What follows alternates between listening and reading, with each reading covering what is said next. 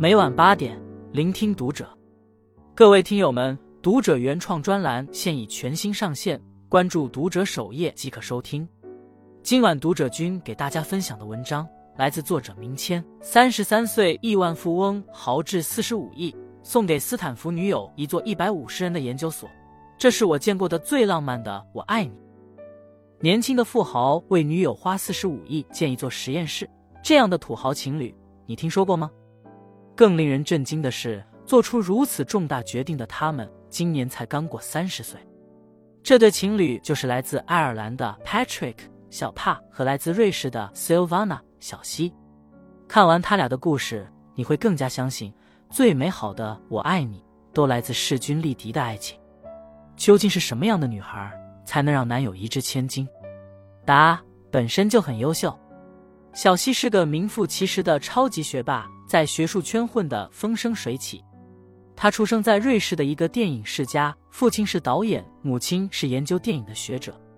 不过，小西并没有继承家传的电影事业，而是选择去研究神经生物学。他先后在瑞士苏黎世联邦理工学院和麻省理工学院拿到了学士和博士学位。还顺便去伦敦学了个心理学。博士毕业之后，小西在麻省理工学院做了一段时间的研究，此后又到哈佛大学继续工作。小西的学术成果非常惊人，发表的论文遍布《Nature》、《Science》、《Cell》以及各种子刊。在以上三种刊物上发表论文是怎样一种概念呢？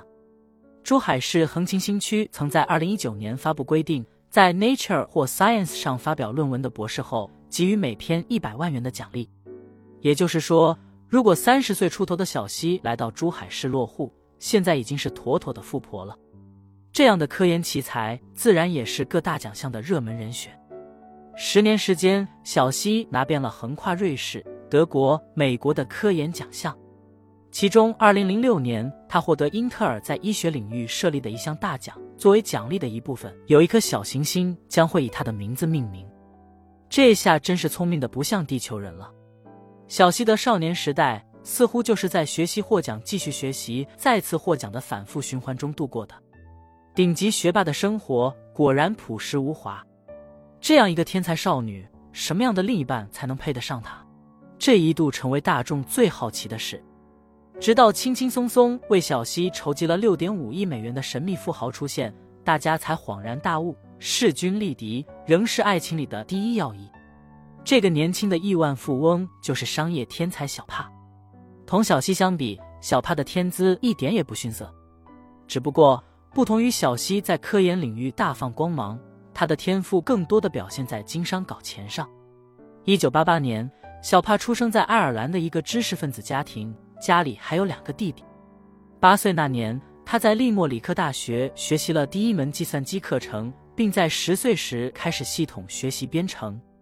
二零零七年，十八岁的小帕就与弟弟成立了人生中的第一家软件公司，从此走上了开挂般的人生道路。一年之后，他们把大获成功的公司卖给了加拿大一家企业，赚了五百万美金。这一年，小帕十九岁。十九岁的年纪，有人还在为期末考试发愁，有人已经成了百万富翁。小帕和弟弟分别在麻省理工和哈佛大学读书。哈佛和麻省理工是全世界数一数二的高水平大学，是无数人拼命都想考上的梦中情校。然而，天才总是那么特立独行。二零一零年，小帕和弟弟一起辍学，那份金光闪闪的名校学历，在这哥俩看来不那么重要。放弃了学业的他们，开启了第二次创业的征程，创办了自己的支付公司 Stripe。事实证明，小帕和弟弟赌对了，他们得到了很多人的支持，其中不乏已经功成名就的大腕。这个公司最初拉到的二百万美元投资中，就有著名企业家马斯克的一份青睐。随着事业的蒸蒸日上，到二零一六年末，两兄弟的身价至少达到了十一亿美元，成为全世界最年轻的亿万富翁。几年后，小帕身价的估值涨到了三十二亿美元，约合人民币二百多亿元。而此时的小帕还不到三十岁。总而言之，和聪明的不像地球人的小西谈恋爱的也不是个凡人，电视剧都不敢这么演。一段感情里，若两个人的实力过于悬殊，那多少会有几分依附的味道。无论你怎么强调爱情的纯粹，都苍白无力。但当两个人旗鼓相当时，个人经历和经济实力可以互相较量，那么这段故事从一开始就会相当精彩。二零零五年，小西和小帕在一场比赛中认识了。是的，在科研竞赛上找对象，学霸连谈恋爱的方式都如此与众不同。这一年，欧盟青年科学家竞赛在莫斯科如期举办。竞赛吸引了来自三十五个国家，共一百二十多名十六至二十岁的年轻科学家参加。在这场群星闪耀的竞赛上，小西提出了一种新的治疗方法，解决了导尿管引发的尿路感染。最初的想法源于他身体衰弱的祖母，祖母常年被细菌感染所折磨，给当时年幼的小希留下了难以磨灭的印象。小帕则发明了一种在线编程语言。比赛的结果是。天才少女小希拿了冠军，亿万富豪小帕拿了第二名。实力相当的小希和小帕正可谓是棋逢对手，将遇良才，爱情的火花被瞬间点燃。去年四月，两个人修成正果，举办了一场私人婚礼。如今，他们一个是前途无量的斯坦福教授，一个是年轻的亿万富翁。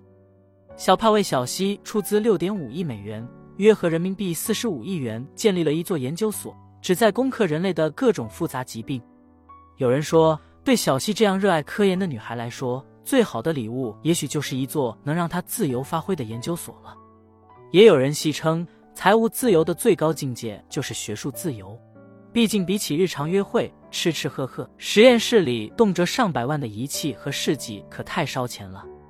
值得注意的是，研究所成立的初衷里还有这样一句话。使研究人员摆脱不断申请拨款和筹款的困扰，也就是说，小西和其他科研人员只需要在专业上努力，资金方面的后顾之忧，小帕全部解决。这很感人。往小了说，这是一个男人尽自己最大的能力给予爱的人无条件的宠爱；往大了说，受制于经费不足的科学家得到了更可靠的支持，那些长期被疾病困扰的患者又多了一份希望。罗素有句话特别应景，他说：“人生的三大动力是对爱的渴望、对知识的探求，以及对人类痛苦难以抑制的怜悯。”这句话正是小帕和小西的爱情最好的注脚。有人说，每个人心里都住着一个爱情童话。我爱的人是一位盖世英雄，有一天他会身披金甲圣衣，驾着七彩祥云来娶我。关于这个童话故事能不能照进现实？多年前，麻省理工学院教授艾瑞里已经用一场实验给出了答案：爱情就是一场精确的匹配游戏，最最重要的就是要门当户对。所谓门当户对，就是你们的优缺点差不多，实力和能力不相上下。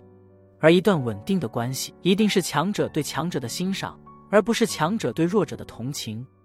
这就是童话的真相，也是小西和小帕的故事所传达的爱情观。你希望遇到的那个人是盖世英雄，是像小帕、小西这样优秀的伴侣，这都没问题。但首先，你得成为一个与之匹配的、足够优秀的自己。你若盛开，清风自来。关注读者，感恩遇见。